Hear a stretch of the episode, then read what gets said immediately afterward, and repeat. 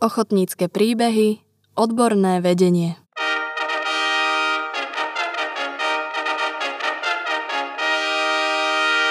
A keď sa napriek všetkému niečo predsa podarilo, prišiel úder. Síce z hora, ale nečestne a zbabelo.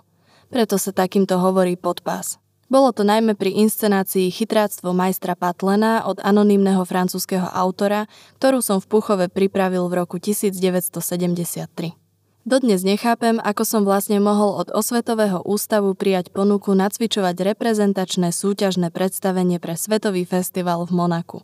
Rovnako neviem pochopiť, kde vzala vedúca divadelného oddelenia pani Olga Lichardová odvahu zveriť mi túto úlohu, keďže je známe, že pre Monako sa vyberá najlepšia československá ochotnícka inscenácia posledných štyroch rokov. Pri všetkej skromnosti táto dôvera bola pre mňa a puchovský súbor Makita a zda najväčším vyznamenaním v celom živote. Pochopiteľne sme tak k nácviku aj pristupovali. Robili sme do úmoru, bez oddychu, každú voľnú chvíľu a mali sme aj šťastie. Našim talizmanom bol mimoriadne talentovaný scénograf, trenčiansky rodák a vtedy už v Martinskom divadle SNP pôsobiaci Joško Ciller. Hoci som dovtedy nemal nejaké skúsenosti s prostredím podobných hier, stavil som na folklór, dokonca slovenský, hoci to stavalo na hlavu celú hru. A predsa to vyšlo. Predstavenie bolo také zrozumiteľné, že nám poradili vynechať krvopotne nacvičené pasáže vo francúzštine. Bola veľká sláva, objatia a bosky a Makita už brala miery na jednotný reprezentačný oblek. A potom to prišlo.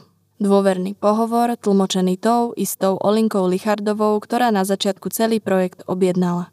Že veľmi ľutujú, ale nemôžu si dovoliť riskovať, aby sa niektorý z prítomných funkcionárov strany a ministerstva dozvedel, že inscenáciu režíroval bývalý komunista vylúčený za svoje postoje o roku 1968.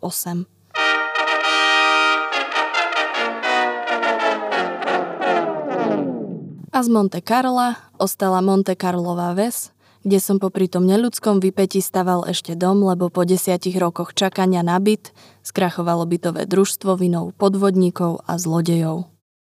Spomína divadelný režisér Beňo Michalský.